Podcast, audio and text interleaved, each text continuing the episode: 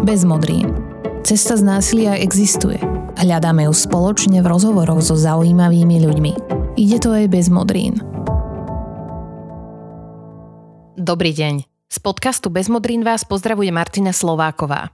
Dnes sa budem rozprávať so Zitou Michlerovou, predsedníčkou Slovenskej psychoterapeutickej spoločnosti. Psychológii sa venuje viac ako 30 rokov. Je lektorkou, výcvikovou terapeutkou ako klinická psychologička a súdna znalkyňa sa zameriava na psychodiagnostiku a psychoterapiu psychických a psychosomatických ťažkostí a ochorení. Pani Michlerová, vítajte. Dobrý deň, ďakujem za pozvanie. My sa dnes bližšie porozprávame o takej pomerne citlivej téme a to sú deti zažívajúce násilie. To násilie má mnoho podôb. Hovoríme o týraní, zanedbávaní alebo zneužívaní. Veľmi často sa používa také súhrné označenie syndrom Kahn. Pani Michlerová, môžete bližšie vysvetliť, čo tento pojem znamená? E, tento pojem pochádza z anglického originálu, kde, kde to teda označuje dieťa zneužívané a zanedbávané, čiže child abuse and neglect. E, vonku to teda málo kedy používa ako syndrom, ale u nás sa to prekladá ako syndrom, čiže opisuje to súbor vlastne príznakov a rôznych druhov ťažkosti detí, ktoré môžu byť teda zneužívané alebo zanedbávané. Na jednej strane hovoríme o zanedbávaní, kedy mm, častokrát to správanie tých dospelých voči tým deťom e, nemá charakter možno úmyselného správania, ale má svoje iné dôvody. A potom je to teda týranie, kedy vlastne hovoríme už o zámernej a úmyselnej činnosti. Toto týranie tiež môžeme mm, rozdeliť na viaceré druhy. Jednak hovoríme teda o fyzickom týraní, kedy to môže byť odstupňované od e, faciek, e, ja neviem, ťapnutia alebo kopnutia až po e, také závažnejšie prejavy, e, ako je treba spálenie ohorkov na, na tele dieťaťa, až niekedy to môže končiť až smrťou. Čiže zasa je to také odstupňovanie. E, čo sa týka toho fyzického týrania alebo násilia, keď hovoríme o násilí. A potom je to psychické násilie, ktoré teda je súčasťou aj toho fyzického násilia, lebo nevieme si predstaviť teda, že dieťa, ktoré je fyzicky napadnuté, to nejakým spôsobom aj psychicky zle neznáša a nezanecháva to stopu. Ale tam hovoríme e, v takých jednoduchších formách napríklad o znevažovaní, výsmeškoch, e, ponižovaní, až zasa môže sa to stupňovať e, do vyššieho vygradovania vyhľadovania až do treba nejakého prenasledovania alebo mobbingu. Toto psychické týranie je špecifické v tom, že nemusí byť len zo strany dospelého voči dieťaťu, ale môže to byť aj v rámci rovesnických vzťahov dieťa voči dieťaťu. Takou špeciálnou, akoby ani nie podkategóriou, ale druhom e, násilia na deťoch je sexuálne násilie a sexuálne zneužívanie, ktoré je v podstate aj kombináciou teda týchto obidvoch. A tam zasa existujú rôzne druhy od takých kontaktného zneužívania e, a bezkontaktného. Čiže to bezkontaktné znamená napríklad odhalovanie sa pred deťmi alebo vystavovanie, vystavovanie detí nevhodnému, ja neviem, obsahu v televízii. A potom to kontaktné, kedy ide od takého treba z harašmentu, ako by sa hovorí, že poťapkávanie, poštipkávanie alebo obchytkávanie až po priame e, sexuálne správanie, znásilnenie, zneužívanie a úplne tie najťažšie formy sú teda um, ako vystavovanie dieťaťa prostitúcii, e, predávanie dieťaťa na sexuálne praktiky a vystavovanie treba pornografii, podobným veciam. V akých prípadoch dochádza na Slovensku k tomu, že dieťa je nejakým spôsobom týrané, zanedbávané alebo zneužívané? A možno skúsme povedať aj, že čo je príčinou takejto situácie. Je tam možné identifikovať nejaké opakujúce sa príčiny, je tam súvis s ekonomickou situáciou, spoločenským statusom alebo regiónom? Väčší taký súvis so spoločenským statusom alebo akoby takou socioekonomickou úrovňou rodiny e, súvisí to zanedbávanie. Hej. Čiže dieťa nemá dostatočný prístup alebo rodičia sa dostatočne nevenujú jeho, ja neviem, strave, krmeniu, podnetom vlastne e, pri vývine, hej. čiže to dieťa nejakým spôsobom stráda, e, nezabezpečujú mu dostatočnú zdravotnú starostlivosť, dieťa po prípade aj úplne vynecháva školu. Toto dosť často súvisí s nízkou socioekonomickou úrovňou, s istou asocialitou a vlastne rodiny a častokrát to súvisí aj s takým, e, čo sa týka rodičov, buď s nejakou patológiou osobnostnou, hej, čiže je tam nejaká porucha osobnosti, ale rovnako sa to môže objavovať aj trebárs v rodinách, kde je e, rodič samoživiteľ, to už je jedno, či otec alebo matka. E, takže to je skôr to, to zanedbávanie.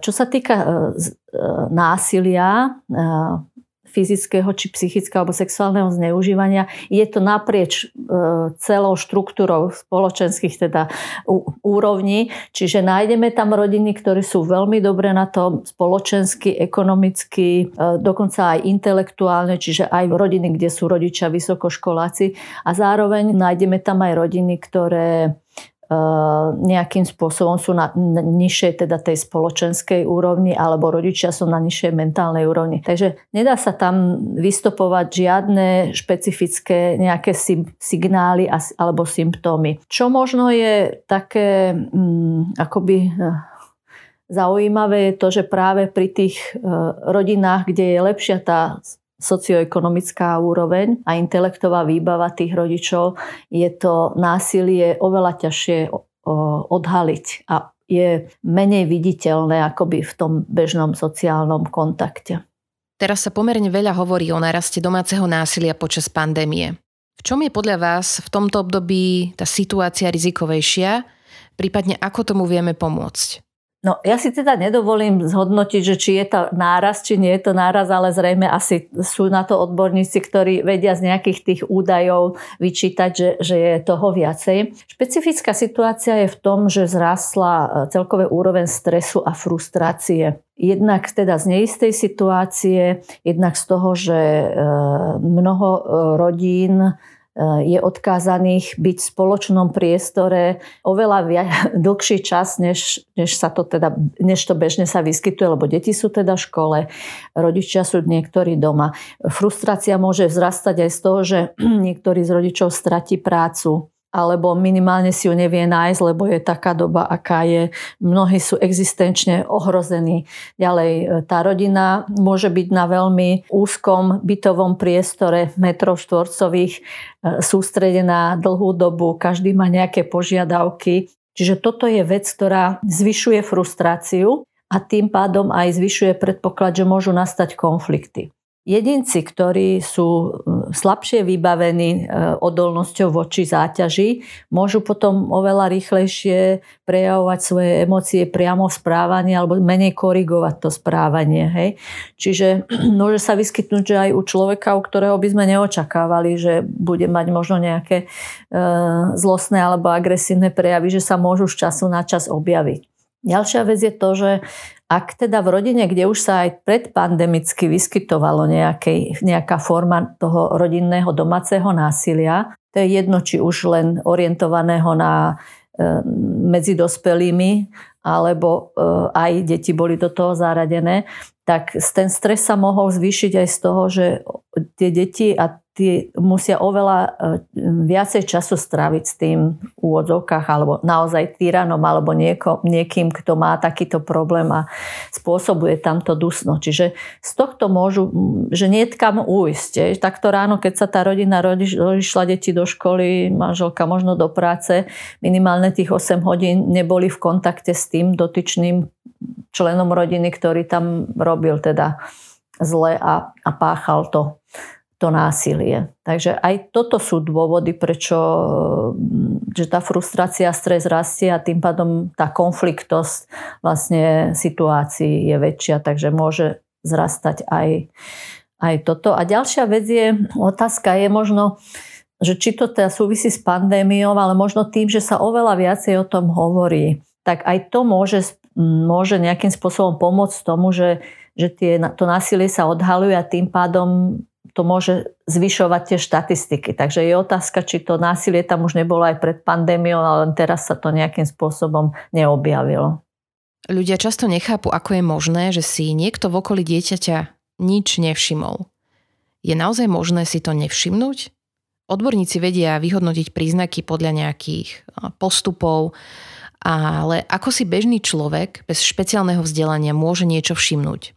Respektíve kedy by mal zbystriť pozornosť a začať konať. Áno, môže sa to stať, že, že si nemusia všimnúť, pretože tá rodina môže žiť izolovane, možno aj v bytovom dome to môže byť, a nehovorím už o rodinných domoch, hej, kde teda ten aj vizuálny alebo aj sluchový kontakt je oveľa e, oslabenejší, než keď počujete, že sused vedľa robí krik vo vedľajšom byte. Takže častokrát si to nemusia všimnúť, alebo tie signály, ktoré tá rodina akoby vysiela, e, nie sú jednoznačné. Hej. E, to si dovolím aj ja ako odborník trebárs, keď aj vidím, že tam tie deti sú nejaké smutnejšie alebo rodič na ne predraždené reaguje, to ešte neznamená, že musia byť týrané alebo že to musí byť takýto dôvod, prečo oni tak tak vyzerajú alebo fungujú. Čiže áno, je problém to rozoznať. Uh, osobne si myslím, že taký najväčší prístup alebo možnosť uh, môžu mať teda uh, jednak učitelia v škole, pretože tamto dieťa veľmi dlho trávi čas, v nejakých záujmových krúžkoch a potom si myslím, že Ďalšia vec je, mm, keď už teda nájdu nejaký, nejakú pomoc alebo e, sa začne venovať tomu, tomu odborník, treba škole psychológ alebo nejaký špeciálny pedagóg. Takže tam už môžu mať tie signály taký e, zretelnejší význam. Ale ďalšia vec je to, že častokrát sa obávajú ľudia urobiť nejaké hlásenie. Možno niekedy ani nevedia, kam sa majú obrátiť, lebo je to teda taká konfliktná téma a niektorí z nás eh, možno majú pocit, že sa netreba do toho starať. Ale každopádne, ak sme svetkom toho, treba v rámci nejakej komunity bývania alebo teda domu, že, že tie deti naozaj dostávajú tvrdú bitku alebo že tie deti chodia zanedbané, alebo si možno niekedy pýtajú jedlo, alebo majú modriny, neprospievajú.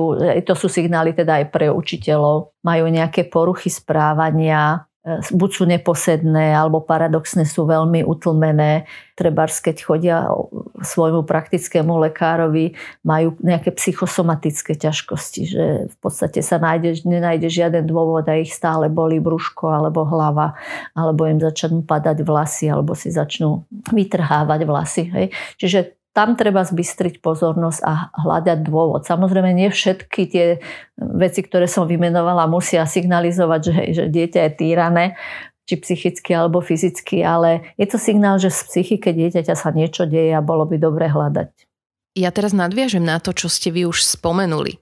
Predpokladám, že mm, profesionáli, ktorí pracujú s deťmi, by mali mať nejaký druh špeciálneho vzdelania na identifikáciu nejakých príznakov násilia. Tými profesionálmi myslím pedagogických a nepedagogických pracovníkov v školách, športových kluboch, zaujímavých kružkoch, ehm, teda všade tam, kde deti mimo rodiny trávia veľmi veľa času.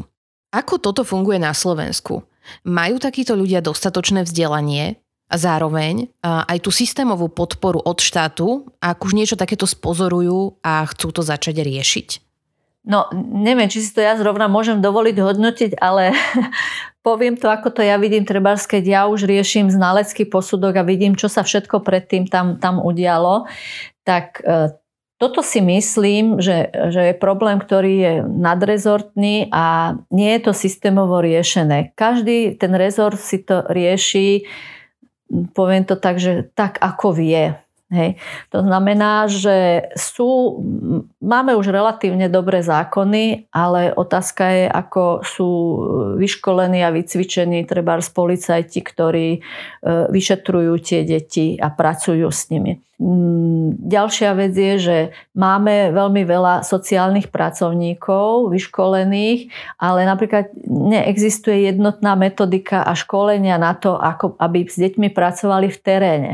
Pretože dosť často sa s tým stretávam, že veľa vecí sa robí v kancelárii od stola. A ak je takéto nejaké podozrenie, tak e, tí sociálni pracovníci musia ísť do terénu. Nevyriešia to tak, že si predvolajú rodinu do svojej kancelárie a tej rodine sa treba opakovane venovať, pretože nie vždy sa to na prvýkrát ale ani na druhý krát dá identifikovať, že či je to naozaj násilie, alebo je to možno neodôvodnené obvinenie toho násilníka, lebo aj s tým sa stretávame, že je to zneužívané a ľudia sú vlastne obvinení z toho, že týrajú a zneužívajú sexuálne svoje deti a vôbec na konci sa preukáže, že to tak nie je.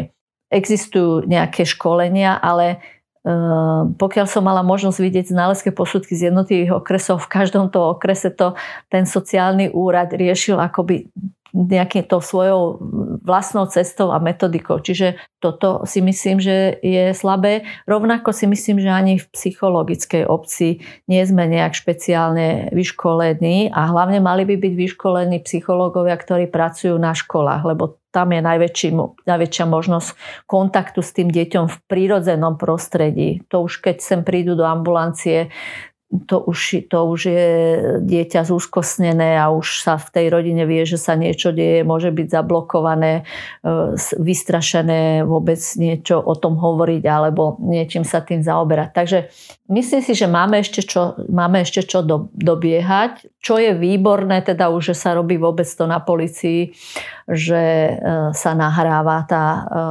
tá výpoveď a potom teda dieťa už nie je opakovane pozývané na, na výsluch alebo na výsluch súdu. Aj keď teda stretla som sa aj s tým, že napriek tomu to dieťa potom bolo na súdne konanie znovu volané. Lebo výpoveď akákoľvek je vždy stres aj pre dospelého človeka.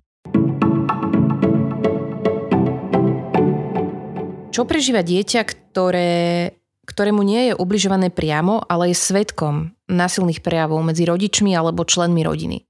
Má to na ňo a jeho ďalší vývoj podobný alebo odlišný dopad, ako keď je priamo obeťou ubližovania. Robili sa také rôzne výskumy a prieskumy, že ktoré, e, ktorý druh vlastne toho e, psychického násilia je, je akoby najzávažnejší.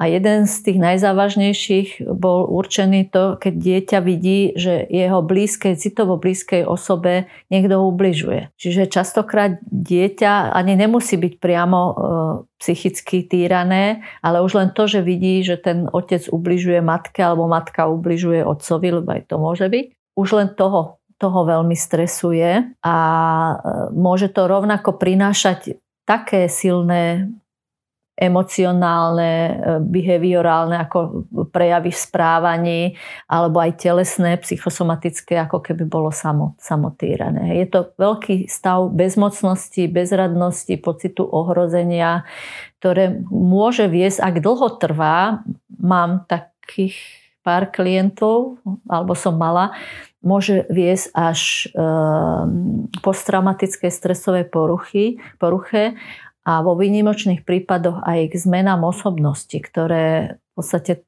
to dieťa už má tak zapísané v tej svojej osobnosti, že celý život bude s tým bojovať a mať nejaký problém, aj keď treba ten tyran už nebude v rodine a v rodine bude kľud. Ja si predstavujem to dieťa, ktoré je vystrašené a zároveň zmetené z takéto situácie, ktorá sa mu stane. Akým spôsobom môžeme deti učiť identifikovať takéto situácie? Ako ich mm, vieme naučiť povedať si nie, toto už je za hranicou, toto sa mi nepáči, prípadne ak sa už niečo také závažné stane, akým spôsobom ich môžeme naučiť, o tom rozprávať, niekomu sa zdôveriť.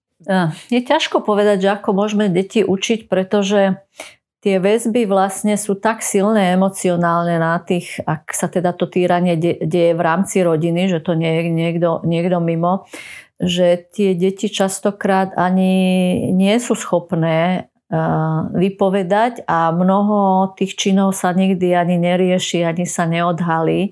A nám v ambulancii sa potom len objavia ako dospelí Eh, klienti, ktorí majú nejaké depresívne alebo úzkostné stavy a spätne sa dostaneme k tomu, že toto sa im v detstve dialo. Eh, každopádne je to o, o takej akoby otvorenej komunikácii aj o tomto.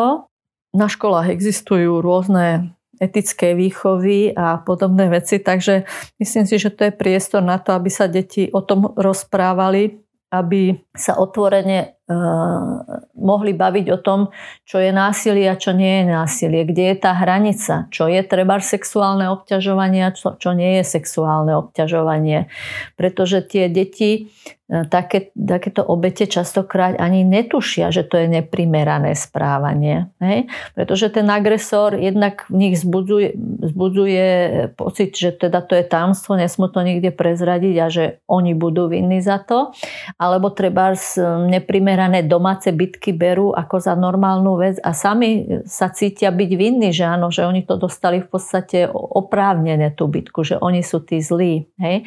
Čiže tomto akoby zvyšovanie povedomia aj, aj u tých menších detí, aj na základkách, lebo sa dá o tom hovoriť, poviem vám, že nie je to jednoduché ani pre mňa odborníka, keď sa dozviem, že sa niečo také deje, do toho vstúpiť a podať treba stresné oznámenie, eh, lebo samozrejme to je veľmi konfliktná vec a nesie potom ďalšie, ďalšie následky. Čiže zvyšovať povedomie a učiť tie deti byť, um, povedať, alebo povedať nie, vy ste to povedala tiež, že ako ich učiť povedať nie.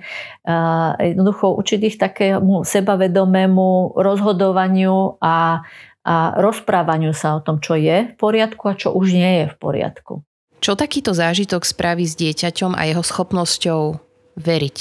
Niekomu sa zdôveriť? No, to je ťažká otázka, lebo záleží od toho teda aj v akom, povedzme, vekovom období ho postihne to násilie, lebo ten násilník nemusí byť hneď v tej rodine hneď od narodenia toho dieťaťa, alebo povedzme tá situácia v rodinnom systéme sa môže zhoršiť e, neskôr, hneď nie, nie od začiatku. E, čím je to dieťa mladšie a menej teda akoby psychicky stabilné a vybavené všetkým tým, čo už je dospelý a čím je mladšie, keď začne to psychické násilie na neho pôsobiť, tým je to horšie a tým e, je riziko, že ten jeho vývin psychicky aj fyzicky bude zmenený a nebude v tej potenciálne možnej dobrej, dobrej rovine.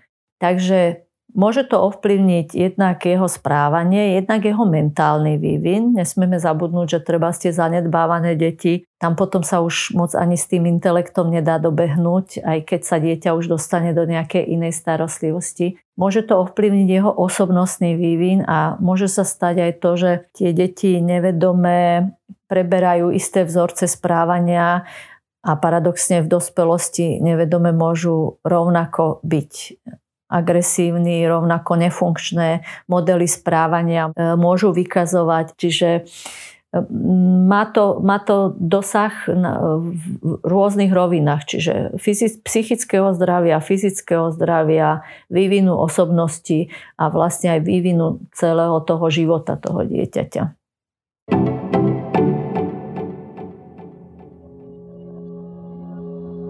Potrebujete pomoc? Ubližuje vám niekto? Alebo máte otázky, na ktoré nepoznáte odpovede. Pohľadajte niekoho vo vašom okolí, komu dôverujete a nezostávajte so svojím problémom sami. Vedzte, že je tu mnoho dobrých ľudí, odborníčok a odborníkov, ktorí vám dokážu pomôcť. Neváhajte a obraťte sa na nich. Kontakty na poradenské centrá a linky pomoci nájdete aj na webe www.bezmodrin.sk bez modrín. Rozhovory o tom, ako účinne predchádzať násiliu a pomáhať tým, ktorí ho zažívajú. Ja som prednedávnom nakrúcala dokument s jednou organizáciou, ktorá pracuje s ľuďmi bez domova. A v rozhovore povedali je takú vec, že ženy, ktoré sa ocitli na ulici, si ostrihajú vlasy, oblikajú sa ako muži, a správajú sa drsnejšie, lebo toto všetko im v tej situácii, v ktorej sa ocitli, poskytuje väčšiu ochranu. Keď sa bavíme o násilí všeobecne, sú niektoré skupiny ľudí zraniteľnejšie? Tak čo sa týka toho domáceho násilia, e, ženy sú ohrozenejšie v tom párovom vzťahu. Jednak to môže byť tak ako mm, historicky dané, e, niekde v nás archetypálne uložené v našej spoločnosti, že, že žena je ten slabší článok e, v tom párovom vzťahu. E, muži majú jednak väčšiu fyzickú prevahu, majú väčšiu dávku testosterónu, aj u mužov sa častejšie vyskytuje treba z porucha osobnosti, v ktorej sa objavujú nejaké agresívne populácie popudy alebo teda poruchy správania. Takže v tomto teda sú rodovo akoby znevýhodnené ženy. Čo sa týka psychického týrania, myslím si, že to ide tak akoby narovnako. Ďalšia vec je to, že znevýhodnený alebo rizikovejší pre nejaké e, ako obete alebo z hľadiska stať sa obeťou a viktímou sú deti, e, alebo deti, hej, ktoré majú nejaký handicap, či psychický alebo fyzický. Potom sú to deti v rodinách, kde teda rodičia majú nejaký psychický alebo fyzický handicap. Potom je to v rodinách, ktoré sú um, dysfunkčné, hej, už z dôvodu neviem, nejaké socioekonomických podmienok alebo z dôvodu nejakej osobnostnej patológie jedného alebo obidvoch, obidvoch rodičov. Že toto by možno boli také také akoby čitateľnejšie veci, že kde by tie deti mohli, v ktorých mohli byť ohrozenejšie. Ale častokrát deti, ktoré majú nejaké špecifické výchovné e, požiadavky, majú poruchu pozornosti alebo poruchu správania alebo sú nejak mentálne na to slabšie, čiže vyžadujú akoby väčšiu trpezlivosť tých rodičov. Keď tí rodičia nie sú na to vybavení, tak tam môže prichádzať k riziku, že že tam prichádza, rýchlejšie nastúpi nejaké psychické alebo fyzické násilie. A potom to niekedy býva aj, aj v rodinách, kde tí rodičia sami si zažili na sebe psychické alebo fyzické týranie a hoci e, častokrát počujeme, že ja by som to nikdy neurobil, tak paradoxne sa to nejakým spôsobom prenáša do, do, ďalšej, do ďalšej generácie. To násilie v nejakej podobe bude asi vždy prítomné medzi ľuďmi, ale čo môžeme urobiť alebo zlepšiť, aby bolo menej detí tých najzraniteľnejších obeťami násilia. A keď už je k niečomu takému dôjde, tak v čom sa spoločnosť a systém musí zlepšiť, aby tá poskytovaná pomoc bola účinnejšia, kvalitnejšia, aby deti, ktoré to násilie zažívajú, mali čo najmenšie dôsledky takýchto zranení aj do dospelosti. No, to je ťažká otázka, lebo je to, je, je, to, je to, podľa mňa je to asi celý súbor tých, tých vecí. Jednak teda neustať v tých e, aktivitách a v tej vôli, ktorá teraz je. Ďalšia vec je si myslím, že, že je to taká všeobecná spoločenská vec, no mali by sme byť lepší.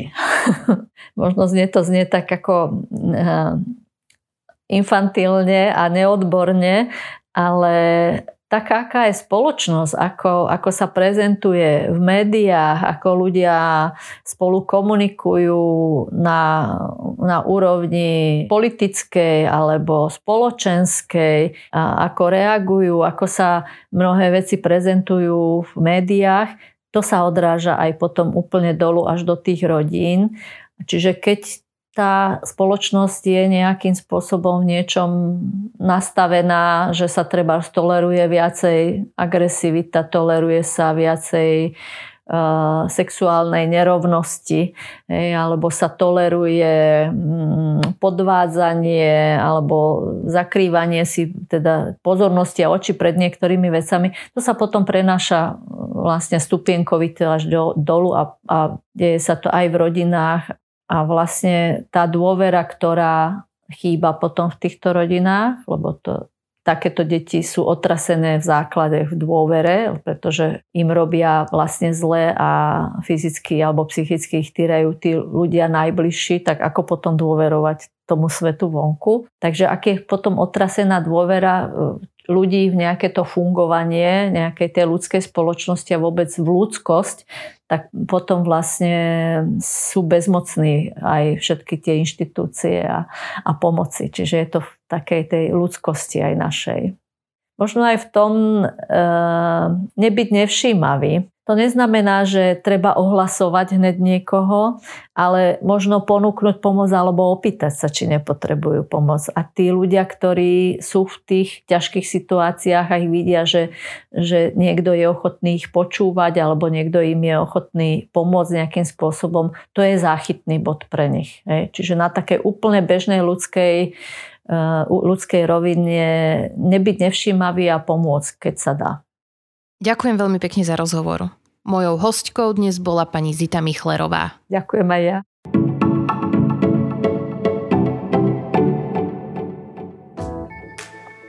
Podcast Bez modrín pripravuje nezisková organizácia Centrum Slniečko, ktorá sa už viac ako 20 rokov venuje pomoci ľuďom zažívajúcim násilie. Pomáha týraným, sexuálne zneužívaným, zanedbávaným deťom a obetiam domáceho násilia a aktívne sa podieľa na komplexnom riešení tejto problematiky. Venuje sa tiež vzdelávaniu a prevencii. Preventívny program Kozmo a jeho dobrodružstva je určený pre materské a základné školy. Pre profesionálov, ktorí pracujú s deťmi, je tu séria vzdelávacích programov Modriny na duši, vďaka ktorým dokážete lepšie identifikovať príznaky, vyhodnotiť riziká a dieťaťu tak včas a účinne pomôcť a poskytnúť bezpečie.